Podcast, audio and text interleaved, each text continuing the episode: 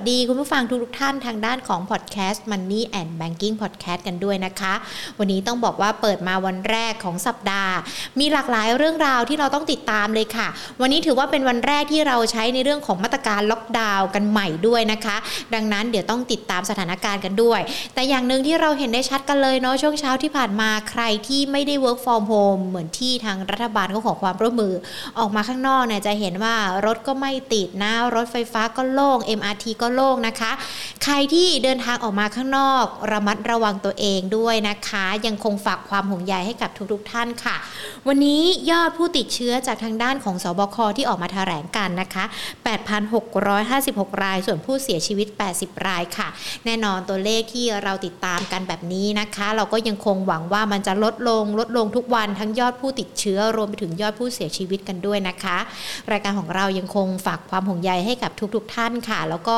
ระมัดระวังดูแลตัวเอง สวมใส่หน้ากากอนามัยนะคะ ล้างมือกันอยู่บ่อยๆ ค่ะ ซึ่งก็จะช่วยป้องกันกันได้ด้วยนะคะ เช่นเดียวกับกลุ่มทูค่ะ ที่ต้องบอกว่าพร้อมอยู่เคียงบ่าเคียงไหลคนไทยและประเทศไทย ให้ก้าวผ่านสถานการณ์ไวรัสโควิดระลอกใหม่นี้ไปด้วยกันนะคะ แน่นอนว่าสถานการณ์ไวรัสโควิด -19 ที่เกิดขึ้นเชื่อว่าหลาย ๆ คนเนี่ยก็มองหาว่าวัคซีนความชัดเจนของวัคซีนมันเป็นยังไงกันบ้าง ที่ฉีดไปแล้วมันป้องกันได้ไหมเพราะว่าช่วงสุดสัปดาห์ที่ผ่านมาเราจะเห็นข่าวข่าวว่า คุณหมอพยาบาลที่เขาฉีดวัคซีนกันแล้วทำไมยังเกิดกรณีติดเชื้อไวรัสโควิด -19 กันอีกล่ะหรือว่าอาจจะเกิดกรณีสูญเสียกันด้วยนะคะ ดูเหมือนว่าล่าสุดนะคะเขาจะมีการพูดคุยกันจากทางด้านของคณะกรรมการ โรคติดต่อนะคะ แห่งชาติ โดยกระทรวงสาธารณสุขเขาบอกว่า หลังจากนี้อาจจะมีการ boost กันใหม่เลยนะ ใครที่ฉีดซีโนแวคเข็มแรกไปแล้ว เข็ม2เนี่ยจะให้เป็นแอสตราเซเนกาและจะไม่ให้เป็นซีโนแวคเข็มที่ 2 แล้วนะ เดี๋ยวติดตามความคืบหน้าในเรื่องนี้กันด้วยนะคะขณะเดียวกันวันนี้อีกหนึ่งเรื่องที่น่าดีใจ น่ายินดีด้วยแหละ เพราะว่าทางด้านของญี่ปุ่นเขามีการมอบวัคซีนแอสตราเซเนกาให้กับประเทศไทย 1.05 ล้านโดสกันด้วยนะคะ นายกรัฐมนตรีเขาก็ยังคงวิดีโอคอลกันมานะ แล้วก็ขอบคุณกันด้วย และขณะเดียวกันวันนี้ทางด้านของรัฐบาลโดยนายกรัฐมนตรี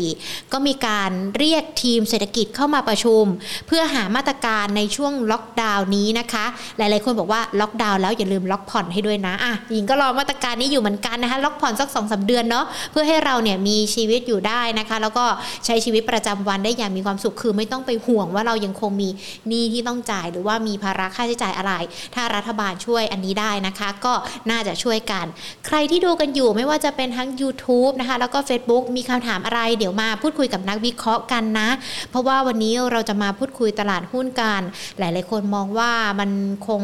จะไม่ใช่ตลาดหุ้นขาขึ้นหรือเปล่า หรือว่ามันมีโอกาสที่จะจับจังหวะขึ้นได้ไหม ใครอยากรู้ว่าตอนนี้เก็บหุ้นอะไรได้บ้างนะคะ หรือว่ามีหุ้นอะไรที่น่าสนใจ พูดคุยกันนะคะ สวัสดีคุณวิรพงศ์ที่มาใน YouTube กันด้วย หุ้นไทยภาคเช้านะต้องบอกว่าปิดลบกันไป 0.44 จุดนะคะ วันนี้ปิดกันที่ 1,551.65 จุด มูลค่าการซื้อขาย 39,040 ล้านบาทค่ะ ต้องบอกว่าวันนี้จุดต่ำสุดเนี่ยมันหลุด 1,550 กันไปนะ จุดต่ำสุดของช่วงเช้า 1,547.83 จุดค่ะ ระหว่างวันนะคะ ช่วงที่เหลือของวันจะเป็นอย่างไรกันบ้าง ท่ามกลางทิศทางในเรื่องของสถานการณ์ที่ต้องติดตามกันด้วยนะคะ เดี๋ยวเราพูดคุยกันกับคุณวีระวัฒน์ วิโรจน์โภคาผู้อำนวยการฝ่ายวิเคราะห์หลักทรัพย์ จากบริษัทหลักทรัพย์ฟินันเซียไซรัสค่ะ สวัสดีค่ะคุณนิกค่ะสวัสดีครับ ค่ะ คุณนิกค่ะต้องบอกว่า แน่นอนวันนี้มันอาจจะมีในเรื่องของทั้งประเด็นล็อกดาวน์กันด้วย เรื่องของประเด็นวัคซีนกันด้วยนะคะ ที่มามีข่าวกันเยอะแยะมากมายเลย ตั้งแต่ต้นสัปดาห์ เราประเมินในเรื่องของสถานการณ์ ภาพรวมการลงทุนสัปดาห์นี้ยังไงกันบ้างคะสัปดาห์นี้เนี่ยต้องบอกว่าตลาดน่าจะเป็นลักษณะของการแกว่งสร้างฐานนะครับกรอบที่มองไว้เนี่ยด้านล่างเนี่ยจริง ๆ มีแนวรับสำคัญก็คือบริเวณ 1,540 จนถึง 1,530 จุดตรงนี้เนี่ยถือว่าเป็นจุดสำคัญที่ดัชนีไม่ควรจะหลุดต่ำกว่า แล้วก็ถ้าดูในช่วงสามเดือนที่ผ่านมาเนี่ยลงมาแตะตรงนี้อยู่หลักๆก็ประมาณอยู่สองรอบ เพราะฉะนั้นเนี่ยตรงนี้เนี่ยถือว่าเป็นแนวที่ค่อนข้างมีในัยยะนะฮะส่วนด้านบนเนี่ยผมมองว่าตลาดน่าจะยังแกว่งไม่เกินระดับ 1,570 นะ เพราะฉะนั้นกรอบที่เราให้ไว้ตอนนี้คือ 1,530 ด้านล่างด้านบน 1,570 น่าจะแกว่ง ไซด์เวย์ในกรอบตรงนี้นะครับ แล้วก็สร้างฐานรอดูพัฒนาการของสถานการณ์โควิดในประเทศก่อน ทั้งในเรื่องของผู้ติดเชื้อ แล้วก็ในเรื่องของวัคซีน ถ้าเกิดว่าเราย้อนกลับไปตั้งแต่สัปดาห์ที่แล้วเนี่ยค่ะเอ่อเราจะเห็นว่าการล็อกดาวน์นะครับ ที่มีการประกาศออกมาในวันศุกร์เนี่ย ไม่ได้ทำให้ลู่หุ้นลงเพิ่มเติม เพราะว่า ในช่วงวันพุธแล้วก็พฤหัสที่มีกระแสข่าวก่อนหน้ามีเรื่องของการที่มีนัดประชุมด่วนในวันศุกร์เนี่ย ก็พอจะคาดเดาได้นะ ว่าจะต้องมีมาตรการออกมาคุมเข้มเพิ่มเติมตลาดก็เลยปรับลงมาเนี่ย ร่วมๆเกือบเกือบห้าสิบจุดนะฮะแล้วก็ต้องบอกว่าสะท้อนเรื่องของการล็อกดาวน์ไปพอสมควร พอมีประกาศออกมาจริงๆเนี่ยมันก็เลยไม่ได้กดดันตลาดเพิ่มเติม แต่ทีนี้เนี่ยสิ่งที่เกิดขึ้นเนี่ยก็คือ การฟื้นตัวของดัชนีเนี่ย มันน่าจะค่อนข้างจำกัดมากขึ้นนะครับ ในระยะนี้เพราะว่าผลประกอบการของบริษัทจดทะเบียน โดยเฉพาะอย่างยิ่งในกลุ่มของ domestic play เนี่ยกลุ่มที่เกี่ยวข้องกับเศรษฐกิจในประเทศไม่ว่าจะเป็นพวกแบงค์นะฮะไฟแนนซ์หรือพวกห้างสรรพสินค้าร้านอาหารต่างๆ เนี่ยเดิมทีเนี่ยไตรมาสที่สองก็คิดว่าจะเป็นไตรมาสที่ไม่สดใสอยู่แล้ว แล้วก็คาดว่าจะฟื้นตัวกันในช่วงครึ่งหลังแต่ปรากฏว่าพอเจอเออลากยาว แบบนี้เนี่ย มีล็อกดาวน์เพิ่มเติมสถานการณ์แย่ลงเนี่ย ก็เลยทำให้แนวโน้มไตรมาสที่สามเนี่ยมันดู มันดูน่าจะหนักกว่าไตรมาสที่สองด้วยซ้ำนะ เพราะฉะนั้นเนี่ยเราก็เลยคิดว่าระยะสั้นเนี่ยดัชนีน่าจะบวกได้ลำบากนิดนึงนะเพราะฉะนั้นช่วงนี้ก็จะอึดอัดอึดอัดนิดนึงแล้วก็ต้องต้องเลือกหุ้นนะครับ ที่อาจจะไม่ได้รับผลกระทบจากโควิดนะฮะแล้วก็มีกำไรไตรมาสสองไตรมาสสามที่แข็งแกร่งเนี่ยผมคิดว่าน่าจะให้รีเทิร์นที่ดีนะครับในช่วงนี้ ค่ะ คือถ้าเราดูการจากผลประกอบการของบริษัทจดทะเบียนในภาพรวม แล้วปีนี้เราต้องมองมีการประเมินใหม่กันด้วยไหมคะ ว่าทิศทางมันอาจจะมีการแย่ลงกันด้วยหรือเปล่าเอ่อคือต้องบอกว่าในกรณีที่ถ้าเกิดเรายังเห็นตัวเลขที่ยังพุ่งขึ้นต่อเนื่อง แล้วก็ผู้เสียชีวิตที่เอ่อยังคงอยู่ในระดับสูงเนี่ย สิ่งที่มันจะกดดันก็คือทำให้การรีโอเพนเนี่ย มันทำได้ช้าค่ะกว่าที่ตลาดคาดไว้อย่างตอนนี้เนี่ย ผมคิดว่าตลาดมองเนี่ยก็คงมองไปทั้งเดือนทั้งเดือนกรกฎาแล้วแหละคงไม่ได้มองแค่สองสัปดาห์นะผมคิดว่าอย่างน้อยๆเนี่ย คงจะเห็นเอ่อตัวมาตรการเนี่ยที่น่าจะยังเข้มนะครับ จนถึงประมาณปลายเดือนนี้ เราก็มาลุ้นกันว่าตัวเลขดีขึ้นไหม ถ้าไม่ดีขึ้น ผมคิดว่าก็อาจจะมีการต่อไปจนถึงเดือนเอ่อสิงหา ซึ่งถ้าเกิดว่าเป็นภาพนั้นเนี่ย ผมคิดว่าโอกาสที่ดัชนีจะอ่อนตัวลงมาที่กรอบล่างหนึ่งห้าสามศูนย์หรือลดต่ำกว่าเนี่ย ถามว่าเป็นไปได้ไหมก็เป็นไปได้นะครับ แต่ว่าเอ่อ worst case จริงๆเท่าเท่าที่ผมมองเนี่ยผมมองว่าดัชนีไม่น่าจะหลุดต่ำกว่าระดับ 1,500 จุดอืมนะครับเพราะฉะนั้นเนี่ยถ้ามีการปรับลงมาผมยังมองเป็นจังหวะในการสะสมนะครับเพียงแต่ว่าด้วยความที่เราคาดเดาค่อนข้างยากว่าเอ่อการล็อกดาวน์จะจบเมื่อไหร่ จะกลับมาเริ่มทยอยรีโอเพนได้อีกครั้งเนี่ยเร็วแค่ไหนเพราะฉะนั้นเนี่ยเอ่อน่าจะเป็นลักษณะของการแบ่งไม้ซื้อ จะเหมาะสมมากกว่านะครับ อาจจะมองที่หนึ่งห้าสามศูนย์หนึ่งห้าสี่ศูนย์ตรงเนี้ยหนึ่งไม้นะครับ แล้วก็ที่ระดับพันห้าร้อยจุดเนี่ยอีกหนึ่งไม้นะครับ คิดว่าเน้นเป็นการตั้งรับ ไล่ระดับลงไปจะเหมาะสมกว่าครับ อืมค่ะ วันนี้ท่านนายกรัฐมนตรีเขามีการเรียกประชุมทีมเศรษฐกิจกันด้วยนะคะ เพื่อหามาตรการที่เกี่ยวข้องกับในเรื่องของการล็อกดาวน์กันด้วย มาตรการที่เหมาะสมในช่วงนี้มันควรจะออกมาเป็นรูปแบบไหนกันบ้างหรอคะ เพราะว่าหลายๆคนบอกว่ามันมีกันแหละก่อนหน้านี้ทั้งคนละครึ่งยิ่งใช้ยิ่งได้ แต่ก็ดูเหมือนไม่ประสบความสำเร็จ รอบนี้หลาย ๆ คนเขาอยากจะให้เหมือนเรารัฐบาลล็อกหนี้ให้กับเราด้วยนะคะ คือต้องบอกว่า อันนี้อันนี้เป็นสิ่งที่ทางผู้บริโภคก็มีความต้องการอยู่แล้ว เพราะว่าพอเจอล็อกดาวน์พอเจอมาตรการควบคุมก็จะกระทบกับรายได้ของเขานะครับเพราะฉะนั้นเนี่ยผมเชื่อว่าในแง่ของการประชุมรอบนี้ก็คงจะมีการคาะเกี่ยวกับการเยียวยามาเพิ่มเติมนะครับ ว่าผู้ได้รับผลกระทบจะได้รับเงินเท่านี้เท่านี้เหมือนกับในรอบสองสามครั้งที่ผ่านมา ส่วนการพักหนี้เนี่ย อันนี้เนี่ยแบงก์ชาติเนี่ย มีการออกนโยบายนะครับ ให้กับธนาคารพาณิชย์เนี่ยในการที่จะเอ่อปฏิบัติอยู่แล้วนะครับในแง่ของการพักชำระในแง่ของการช่วยเหลือเพราะฉะนั้นผมคิดว่าเอ่อตรงนี้เนี่ยมันอาจจะไม่ได้อยู่ในฝั่งของนโยบายการคลังอืมเท่าไหร่ค่ะนะครับ มันเป็นนโยบายการเงินมากกว่า เพราะว่าคนที่กำกับดูแลสถาบันการเงินก็คือแบงก์ชาติค่ะนะฮะเพราะฉะนั้นภาครัฐเนี่ยสิ่งที่ทำได้คือการอัดฉีดเม็ดเงิน เยียวยาออกมาการกระตุ้นเศรษฐกิจด้วยนโยบายการคลัง ไม่ว่าจะเป็นการเอ่อลดภาษีนะครับ หรืออะไรต่างๆ นะอาจจะอาจจะเพิ่มเรื่องของการที่เห็นมีข่าวมาคือเอ่อเรื่องของวัคซีนวัคซีนเนี่ยสามารถค่ะใช้ลดหย่อนภาษีได้อะไรตรงเนี้ยผมคิดว่าอันนี้เนี่ยมันเป็นมันเป็นกรอบที่ทางทีมทีมเศรษฐกิจหรือว่า รัฐบาลเนี่ยสามารถทำได้ ส่วนนโยบายการเงินน่าจะเป็นหน้าที่ของแบงก์ชาติมากกว่าครับค่ะ ก็คือต้องรอลุ้นกันเนาะว่าในเรื่องของมาตรการที่จะออกมามันจะช่วย support ในเรื่องของภาวะเศรษฐกิจหรือว่าประชาชนได้มากน้อยยังไงกันบ้างนะคะพอพูดถึงแบงก์ชาติวันนี้มีมุมมองจากทางด้านของแบงก์ชาติออกมาด้วย บอกว่าในเรื่องของการล็อกดาวน์ที่เกิดขึ้นถึงแม้ว่าจะเป็นแค่ระยะสั้น 14 วัน แต่แน่นอนว่ามีผลกระทบต่อในเรื่องของเศรษฐกิจไทยด้วยแบงก์ชาติก่อนหน้านี้เขาประเมินเศรษฐกิจไทยเนี่ยน่าจะมีการปรับตัวทัก1.8%เดี๋ยวเขาจะดูประเมินใหม่นะคะคะ ว่าถ้ามันกระทบมากไปกว่านี้ GDP อาจจะมีการปรับตัวลดลง อย่างของเราเองฟินแลนเซียไซรัสมีการประเมินเศรษฐกิจปีนี้ยังไงกันบ้างคะจริงๆ เราจะยึดตัวเลขใกล้เคียงกับแบงก์ชาติเลยครับ คือปีนี้ใน GDP เราเนี่ย คงจะโตไม่ถึงสองเปอร์เซ็นตนะครับ อันนี้นะค่อนข้างแน่นอนแล้วแล้วตัวเลขแบงก์ชาติที่ออกมาในการประชุมเดือนมิถุนาเนี่ย ในเดือนก่อนเนี่ย ต้องบอกว่ามีการ price in ในส่วนของโควิดและรอบที่สามไปบางส่วน นะครับ แต่ต้องบอกว่าเดือนที่แล้วกับเดือนนี้เนี่ยสถานการณ์มันค่อนข้างต่างกันพอสมควรมันแย่กว่าที่ทางแบงค์ชาติคาดไว้นะเพราะฉะนั้นเนี่ยผมเชื่อว่าในการประชุมเดือนกันยาเนี่ย จะเห็นแบงค์ชาติเนี่ยมีการปรับ GDP ลงครั้งหนึ่งนะผมคิดว่าน่าจะลงมาต่ำกว่าระดับหนึ่งเปอร์เซ็นตนะครับ มีความเป็นไปได้ว่าอาจจะต่ำกว่าหนึ่งเปอร์เซ็นหรือเต็มที่ก็คือหนึ่งเปอร์เซ็นแล้วก็ เอ่อถ้าถ้าสถานการณ์มันไม่ดีขึ้นเนี่ยจริง ๆ ผม ผมกังวลด้วยซ้ำว่าปีนี้เผื่อ GDP ไทยอาจจะไม่โต แล้วก็ถ้าดูเครื่องยนต์ในการขับเคลื่อนเนี่ยแน่นอนว่าการบริโภคเนี่ยมันถูกกระทบอยู่แล้ว ไม่ว่าจะเป็นเรื่องของรายได้ที่หดหายไปนะครับ เรื่องของหนี้ภาคครัวเรือนที่มันสูงมากตอนนี้กำลังซื้อไม่มีนะฮะเรื่องของการลงทุนภาคเอกชนก็ไม่ได้เต็มที่เท่าไหร่นะครับเพราะเจอโควิดแบบนี้หลายหลายบริษัทก็อาจจะกล้ากลัวในการที่จะลงทุน มันก็จะเหลือแค่เรื่องของการลงทุนภาครัฐนี่แหละ ที่ต้องมีการขับเคลื่อนในช่วงครึ่งหลังให้มาก แล้วก็อีกหนึ่งเครื่องยนต์ที่สำคัญมากๆสำคัญที่สุดเลยก็คือเรื่องของการส่งออก เพราะฉะนั้นเนี่ยถ้าเราลองสังเกตหุ้นเนี่ย เราจะเห็นว่าหุ้นที่เกี่ยวข้องกับการส่งออกนะครับ ไม่ว่าจะเป็นคนผลิตสินค้าเพื่อส่งออกหรือคนที่ให้บริการขนส่งนะครับ จะได้ประโยชน์เต็มที่แล้วก็มีกำไรที่ดีกว่าตลาด แล้วก็ราคาหุ้นก็จะปรับตัวได้แข็งกว่าตลาดมาโดยตลอดในช่วงหลายเดือนที่ผ่านมา เพราะฉะนั้นเนี่ยระยะนี้ก็คงจะต้อง selective เลือกลงทุนในหุ้นในกลุ่มพวกนี้ครับ ค่ะ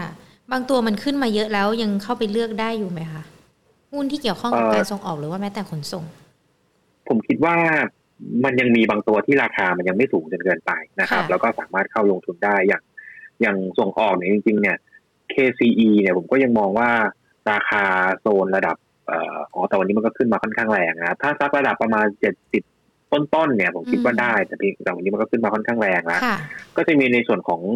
กลุ่มเรือนะครับ กลุ่มเรือเนี่ยพวก TTA ผมคิดว่าราคาเนี้ยยังพอเล่นได้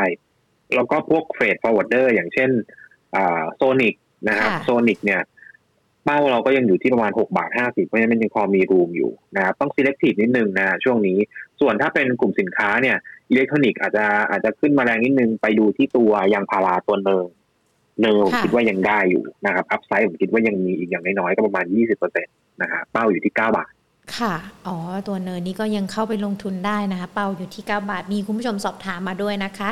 คุณนิขาคือถ้าเราดูการเนี่ยจากสถานการณ์ต่างๆ ที่เกิดขึ้นแน่นอนตอนนี้บ้านเราอาจจะเรื่องจับตาในเรื่องของโควิดที่เกิดขึ้น รวมไปถึงภาวะเศรษฐกิจที่เครื่องยนต์ที่จะทำให้แรงส่งเศรษฐกิจเนี่ยมันอาจจะยังไม่เติบโตเต็มที่ แต่ก่อนหน้านี้เราก็ดูเหมือนว่าจะพยายามที่จะเปิดการท่องเที่ยวอย่างภูเก็ต sandbox ก็มีคนเข้ามาแล้ว มันยังไม่เป็นแรงขับในช่วง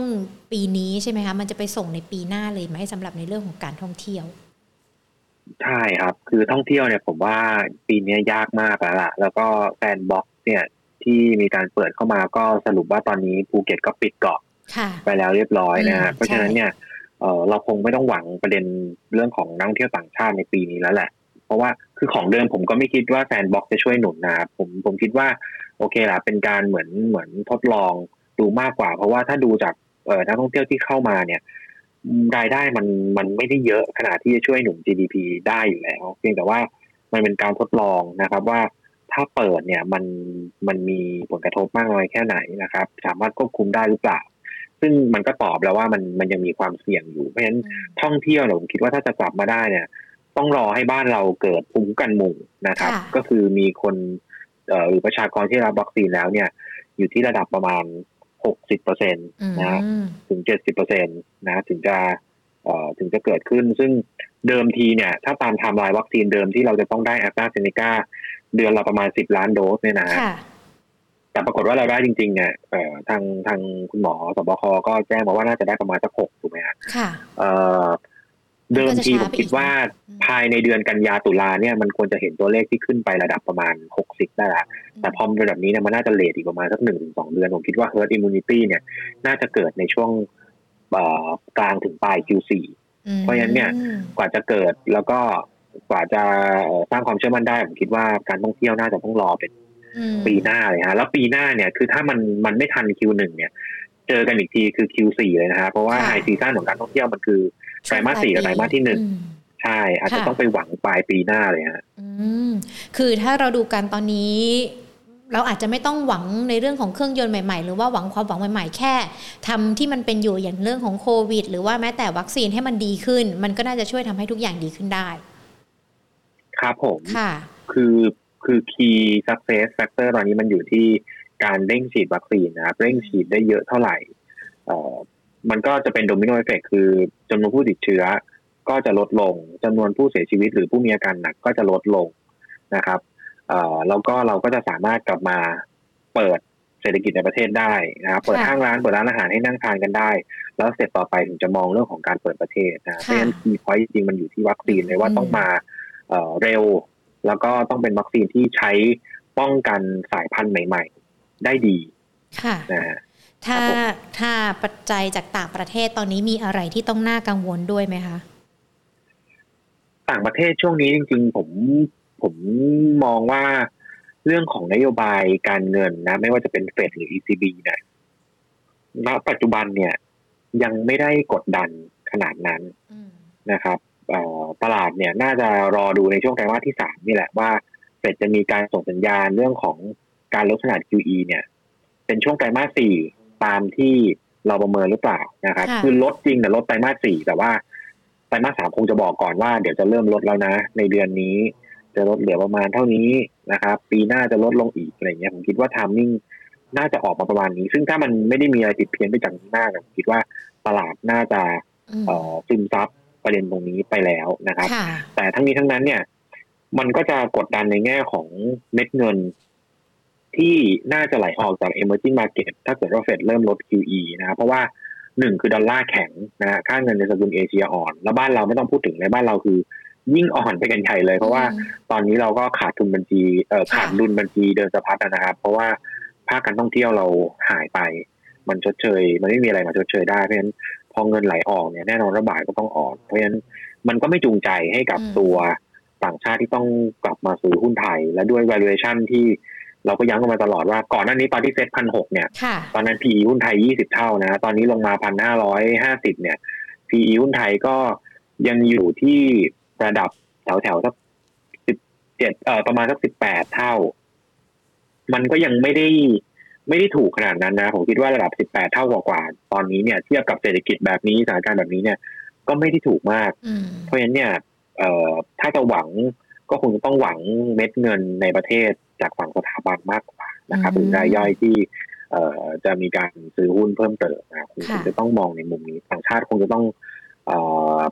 ไม่ไม่พักไว้ก่อนคือคือไม่ต้องคาดหวังกับเขาไปก่อนนะค่ะช่วงนี้ผมคิดว่าเอ่อต้องมีภูมิกันหมู่เกิดขึ้นให้ได้ก่อน แล้วต่างชาติถึงจะจำเรืองมองเรานะ ฮะค่ะอ่าทีนี้มาถึงในเรื่องของปัจจัยที่เราพูดคุยกันไปแล้ว ทั้งจากต่างประเทศแล้วก็ในประเทศที่เกิดขึ้นนะคะ เมื่อสักครู่นี้คุณนิกบอกว่า ถ้าเราจะไปดูการเนี่ยต้องดูหุ้นที่ไม่เกี่ยวข้องกับโควิด หรือว่าหุ้นที่กำไรผลประกอบการของเขาเนี่ยน่าจะดีขึ้นได้ มีกลุ่มไหนตัวไหนบ้างไหมคะ ถ้าเอากำไรที่น่าจะดีไตรมาสสองไตรมาสสามคือสวนตลาดเลยนะครับ คือ domestic จะลดเนี่ยค่ะแต่ว่า sector พวกนี้จะ จะกำไรดีเนี่ยก็หนีไม่พ้นกลุ่มการแพทย์กลุ่มโรงพยาบาลอ่า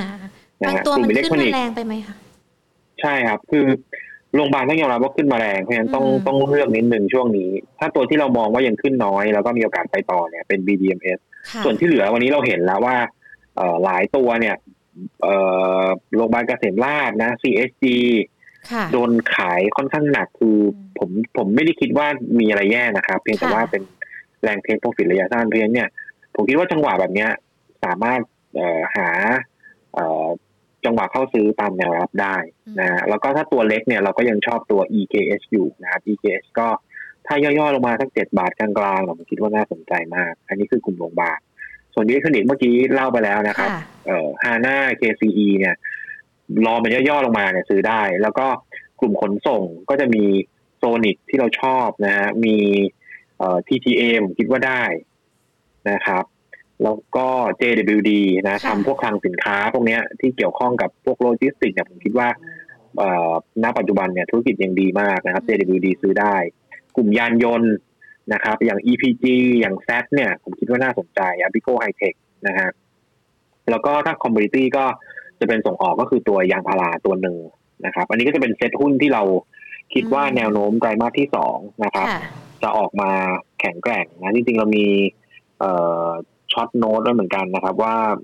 มีตัวอะไรบ้างก็หนีไม่พ้นที่เล่าไปเมื่อสักครู่ครับ มีอืม KCE HANA ค่ะมี EPG Sonic นะฮะ Leo โรงพยาบาลนี่ทุกตัวได้หมดเลยนะฮะเอ่อแล้วก็ถ้าเป็นตัวเล็กๆหน่อยก็จะเป็น IIG นะครับ เป็น JR แล้วก็เอ่อ TU นี่ก็ดีมากเหมือนกันนะอืม ค่ะ ขอมาดูกลุ่มโรงพยาบาลกันสักนิดหนึ่งโนตที่เมาสักครู่นี้ให้มาทั้ง BDMS แล้วก็ EKH เอา BDMS ก่อนก็ได้ค่ะ ราคาเป้าหมายนี่เรามองที่เท่าไหร่หรอคะราคาเป้าหมายมองที่ 29 บาทครับ เป็นราคาเป้าหมายปีหน้านะฮะอืมแล้วก็ทางเทคนิคเนี่ยผมคิดว่าถ้ายังไม่หลุดต่ำกว่า 23.6 23.5เนี่ยผมคิดว่าแนวโน้มไปต่อได้สำหรับตัว BDMs นะครับ ซื้อได้อะ ถ้าราคาเป้าหมายมองปีหน้าเท่ากับว่าเราอาจจะต้องค่อยๆเก็บ ค่อย ๆ เก็บไปเพื่อรอราคาในปีหน้าอย่างนี้หรือเปล่าคะใช่ครับ แต่ว่าระยะสั้นเนี่ยอย่างที่บอกคืออมด้วยเคสโควิดที่มันเยอะขนาดนี้เนี่ยโรงพยาบาลค่ะทุกโรงเต็มหมด เราจะได้ยินข่าวว่าไม่ไม่มีเตียงอืนะมไม่ว่าจะเป็นโรงพยาบาลหรือ hospital ด้วยค่ะเพราะฉะนั้นเนี่ยกำไรกลุ่มโรงพยาบาล Q2 Q3 เนี่ย น่าจะออกมาเซอร์ไพรส์ทุกคนแบบอืมที่เรียกได้ว่าคาดไม่ถึงเลย คืออมน่าจะทำนิวไฮไปเลยนะเพราะฉะนั้นเนี่ยเอ่อ ผมว่าโรงพยาบาลเนี่ย ลงยากช่วงนี้ลงยากมากนะค่ะ คือจะซื้อก็ต้องระวังเนาะ EKH ราคาราคามองไปที่เท่าไหร่นะ EKH เป้าปีหน้าเหมือนกันนะครับ อยู่ที่8บาท40นะครับค่ะส่วนแนวรับเนี่ยมองที่บริเวณ7.5 7.6นะฮะค่ะอันก็ต้องรอให้มันมีการปรับตัวย่อลงมาสักนิดนึงเนอะเพราะตอนนี้อยู่สักประมาณ7.8นะคะ CHG ครับที่วันนี้โดนขายราคาอันนี้ถือว่าเป็นจังหวะที่เราจะเข้าไปเก็บได้ไหมคะ เอ่อจริงๆ เป้าของเราเนี่ย ให้ไว้อยู่มาสัก4บาทนิดๆนะครับ แต่ว่าอืมถ้าจะเอาแนวรับเนี่ย มันค่ะคือ4บาทพอดีเลยเพราะฉะนั้นผมคิดว่าอ่า4บาทเนี่ยเทรดดิ้งได้อือฮึค่ะก็คืออาจจะเล่นสั้นสักนิดหนึ่งไม่ต้องรอใช่เล่นยาวเล่นเป็นเพื่อนตัวสั้นๆอื่นครับที่จะต้องไปราคาสูงครับในปีหน้าใช่แต่ถ้ามันมีพานิคเซลลงมาหรือว่ามีแรงขายกดลงมาที่บริเวณ 3.8 3.7 เนี่ย ผมคิดว่าซื้อได้เลยนะครับ CSG ค่ะ มีคุณผู้ชมถามมาตัวหนึ่งค่ะ SMT ตัวนี้มองยังไงคะ S อะไรนะครับ SMT ค่ะ SMT นะใช่ SMT เอ่อที่จริง ๆ อิเล็กทรอนิกส์เนี่ยผมมองว่าดูดีเกือบหมดนะครับ แล้วก็ตัวเอ่อ SMT เนี่ยละแนวโน้มของกราฟ เนี่ย ก็ดูค่อนข้างค่อนข้างน่าสนใจฮะคือไม่หลุดต่ำกว่าแนวรับอืม6บาท 50ค่ะนะครับ ผมคิดว่าเทรดดิ้งตรงนี้ แล้วก็ขึ้นไปทำกำไรสัก บริเวณ 7 บาทถึง 7 บาท 20 เนี่ยได้ครับสำหรับตัวค่ะ SMT ช่วงนี้เดี๋ยวเราเตรียมที่จะรอในเรื่องของการประกาศผลประกอบการของบริษัทจดทะเบียนไตรมาสสองกันแล้วนะ ที่อย่างตอนต้นเราคุยกันไปว่าบางตัวนี้มันอาจจะดีกว่าที่คาดการณ์กันไว้ บางตัวมันก็อาจจะแย่กว่าที่คาดการณ์กันไว้ด้วย และแน่นอนว่าเวลากลุ่มแรก ๆ ที่จะออกมาก็คือทั้งแบงค์ทั้งพลังงาน แน่นอนแหละแบงค์เนี่ยอย่างที่เราคุยกันไปอาจจะแย่ด้วยนะคะ แต่ว่าคนที่มีอยู่แล้วในกลุ่มนี้จะต้องทำยังไงคะหรือว่าถือลืมยาวกันไปก่อนปล่อยทิ้งกันไปก่อน คือถ้าถ้าเกิดมีอยู่นะสำหรับกลุ่มแบงก์เนี่ย ผมก็ไม่คิดว่าโซนตรงนี้จะเป็นจุดในการขายแล้วนะครับอืมผมเน้นเป็นลักษณะการทยอยสะสมดีกว่า แต่ว่าค่ะคือต้องต้องย้ำว่าถ้าจะลงทุนใน sector โดเมสิกโดยเฉพาะอย่างยิ่งสถาบันการเงินเนี่ยมันต้องใช้ระยะเวลาจริงๆนะในการฟื้นตัวเพราะว่าเขาต้องรอให้ลูกหนี้เขาอะฟื้นก่อนอืมแล้วก็เขาถึงจะโอเค หยุดการช่วยเหลือ แล้วก็กลับมามีกำไรที่ฟื้นตัวผมคิดว่าผลประกอบการกลุ่มแบงก์เนี่ยจะฟื้นอย่างเร็วก็คือไตรมาสสี่นะครับ แต่เพียงแต่ว่าราคาตรงนี้เนี่ยมันก็ซึมซับไปไปค่อนข้างเยอะ แล้วก็ valuation กลุ่มแบงก์ตอนนี้เนี่ยคือถูกมากเลยครับเทรดเทรดปีบุ๊กแค่ประมาณ 0.6 เองนะต่ำมากปกติต้องเทรดกันประมาณ 0.8 0.9 นะครับเพราะฉะนั้นแบงก์เนี่ยทยอยซื้อแต่อดทนนิดนึงนะต้องใช้ระยะเวลาถือนิดนึงสำหรับกลุ่มแบงก์ใช่ครับ ส่วนถ้าจะเล่นสั้นๆ เนี่ย ผมยังมองไปที่สองตัวที่เป็นแบงก์เช่าซื้อหรือแบงก์แบงก์เล็กนะครับ ก็คือทิสโก้กับ KKP ซึ่งผมคิดว่าผลกระทบจากโควิด เนี่ยจำกัดมากกว่านะฮะอย่างทิสโก้เราจะเห็นว่าราคาหุ้นเนี่ยแทบไม่ลงเลยนะ ในช่วง หลาย ๆ เดือนที่ผ่านมาแข่งกับตลาดชัดเจนนะครับ KKP ก็ลงแต่ว่าลงน้อยกว่าแบงก์ใหญ่นะครับ เลือกเป็นเลือกเป็นสองตัวนี้ที่สามารถเทรดดิ้งได้นะครับค่ะ แล้วถ้าเราอยากจะเข้าไปทยอยสะสมแบงก์ใหญ่ ๆ ได้ทุกทุกตัวเลยหรือเปล่าคะถ้าแบงก์ใหญ่เนี่ยจริงๆเอ่อเราจะชอบ SCB มากที่สุดกับอีกตัวหนึ่งที่ชอบคือตัว TTB ครับคือ TTB เนี่ยครึ่งหลังมันน่าจะมี story เรื่องของการ ควบรวมกันแล้วเสร็จนะ TMB ธนาชาติเนี่ยที่จะเห็น synergy มากขึ้นในช่วงครึ่งปีหลัง เพราะฉะนั้นเนี่ยน่าจะเป็นครึ่งครึ่งปีหลังที่ดีสำหรับ TTB เพราะฉะนั้นถ้าเป็นแบงก์ใหญ่ก็จะเป็น SCB กับ TTB แล้วก็ทิสโก้อันนี้คือสาม top pick ที่เราให้ไว้ค่ะ กลุ่มพลังงานล่ะคะ ช่วงที่ผ่านมานี่ก็ดูเหมือนว่าจะฉุดตลาดได้เหมือนกันนะคะ พลังงานจริงๆเพิ่งจะมาฉุดตลาดประมาณวีที่ผ่านมาเพราะราคาน้ำมันน้ำมันมันลงแรงนะครับ แต่ว่าผลประกอบการกลุ่มพลังงานเนี่ย ผมเชื่อว่าไตรมาสสองเป็นไตรมาสที่ดีนะครับ เพราะว่าถ้าดูเราดูราคาปิดของน้ำมันดิบเนี่ยณสิ้นไตรมาสที่เอ่อไตรมาสที่หนึ่งเนี่ยมันอยู่ที่ประมาณหกสิบต้นๆแต่ไตรมาสสองเนี่ย มันจบอยู่มาสักเจ็ดสิบกว่า แล้วก็ถ้าเราดูแกลบเนี่ยมันคือประมาณสิบกว่าเหรียญ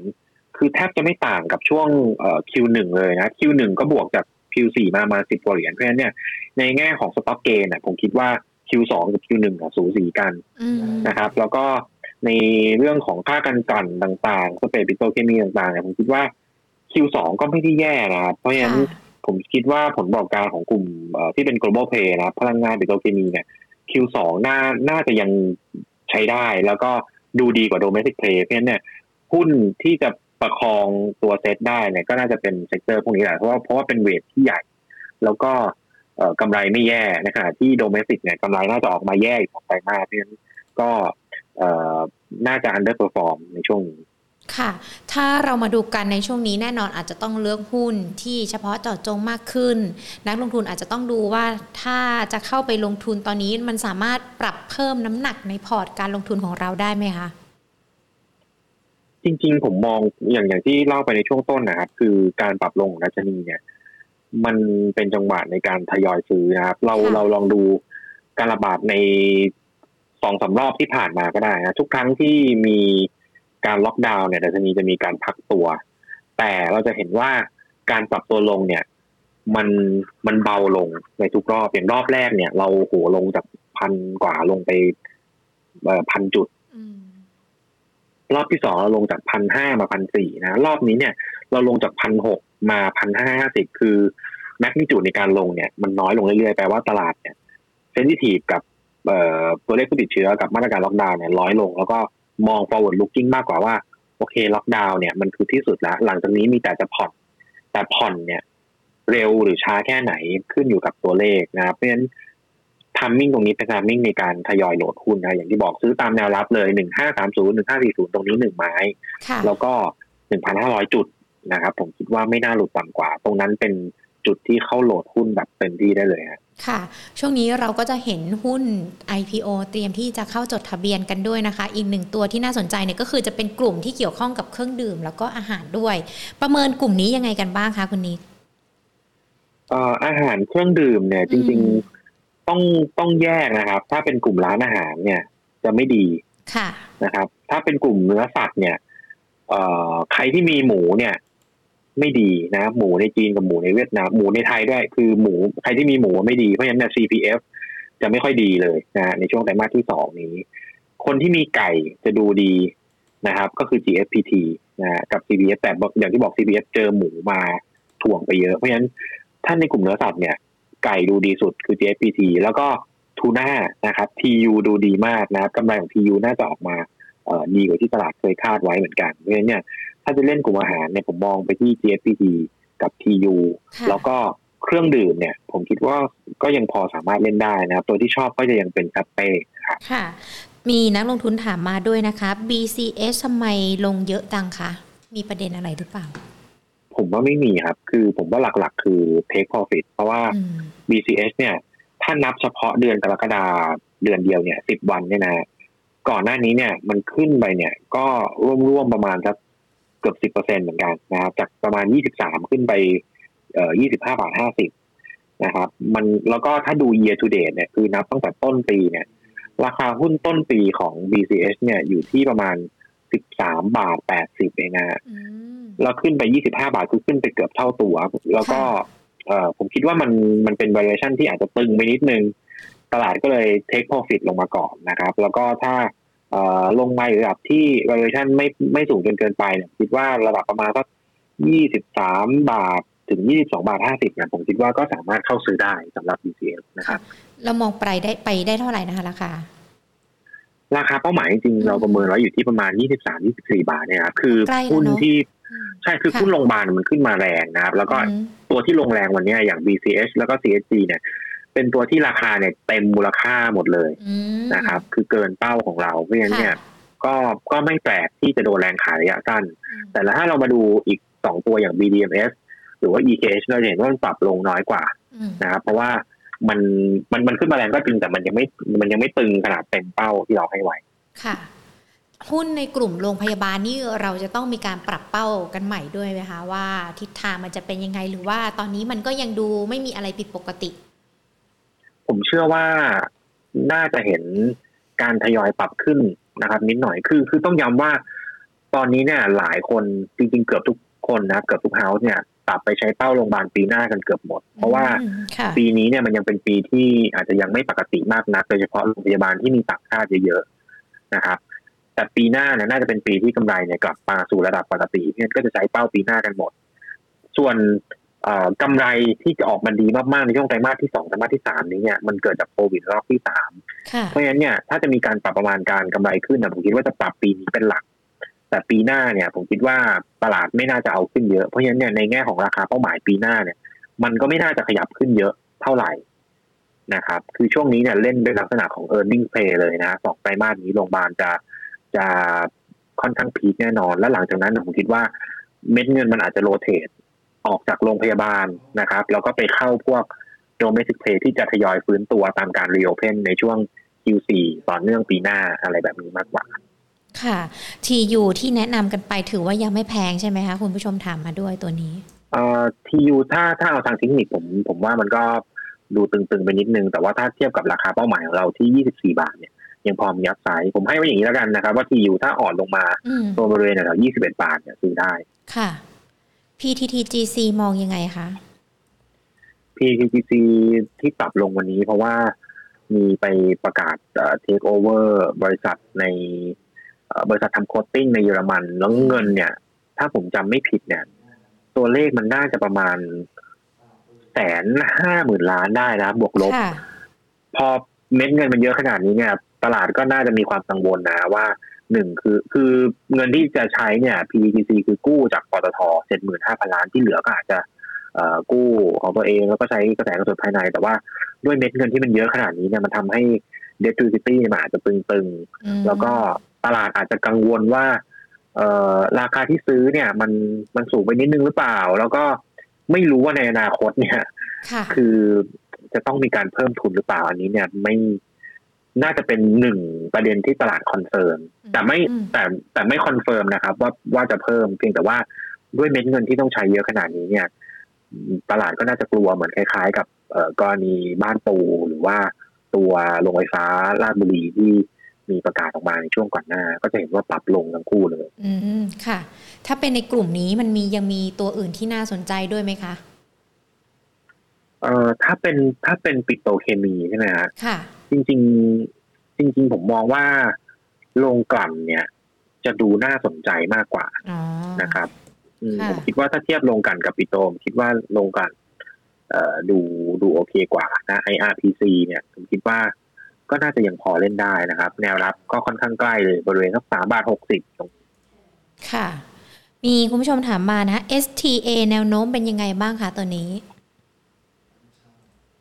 FTA ก็ช่วงนี้ยังเป็นลักษณะการซึมตัวอยู่นะผมมองแนวรับหลักของเขาเนี่ยคือประมาณ36 37บาท ถ้าลงไประดับตรงนั้นนะผมคิดว่าอาจจะมีเทคนิคอลรีบาวเล่นเด้งขึ้นมาได้ ส่วนระยะสั้นเนี่ยผมคิดว่าเขาโดนกดดันจากตัว STGT ด้วยนะที่กำไร STGT เนี่ย อาจจะอาจจะพีคไปแล้วในช่วงไตรมาสหนึ่งแล้วก็ไตรมาสสองน่าจะมีแบบผ่อนๆลงมา เพราะฉะนั้นเนี่ยถ้าดูเป็นโมเมนตัมเนี่ยมันอาจจะดูแบบว่า โอเคกำไรผ่านพีคไปแล้วอะไรแบบเนี้ย ตลาดก็เลยอาจจะไม่ได้ไม่ได้มีการเทรดดิ้งหรือว่ามีแรงซื้อเข้ามาหนาแน่นเหมือนในช่วงสองสามไตรมาสที่ผ่านมาที่ยางก็ดีนะถุงมือยางก็ดีคือดีไปหมดทุกอย่างเลยก็เลยขึ้นไปค่อนข้างแรงทีนี้ก็ต้องต้องมาดูแล้วว่า คือคือไม่ใช่ว่ากำไรของถุงถุงมือยางไม่ดีนะครับ เพียงแต่ว่ามันอาจจะมี soft ลงมาตามราคาขายที่ปรับลงนะฮะก็ถ้าจะ trading สำหรับตัว STA ก็มองเนี่ยฮะประมาณสักสามสิบหกสามสิบเจ็ดนะครับเข้าไป trading ได้ แล้วราคาเป้าหมายที่เราประเมินไว้สำหรับตัวนี้ล่ะคะเอ่อถ้าผมจำไม่ผิด STA น่าจะอยู่ที่สี่สิบแปดบาทนะครับ ก็ยังมีโอกาสให้ขึ้นอีกค่ะ งั้นขอถามตัว STGT ด้วยค่ะ หลังจากที่กำไรเขาพีกันไปแล้วช่วงไตรมาสแรก แล้วไตรมาสสองมันอาจจะแผ่วๆลงมาบ้าง ตัวนี้มองยังไงคะ SCGT เป้าล่าสุดเนี่ยอออยู่ที่ห้าสิบสองบาทนะครับ ก็จริง ๆ ก็ยังมองว่าสามารถลงทุนได้นะเพียงแต่ว่า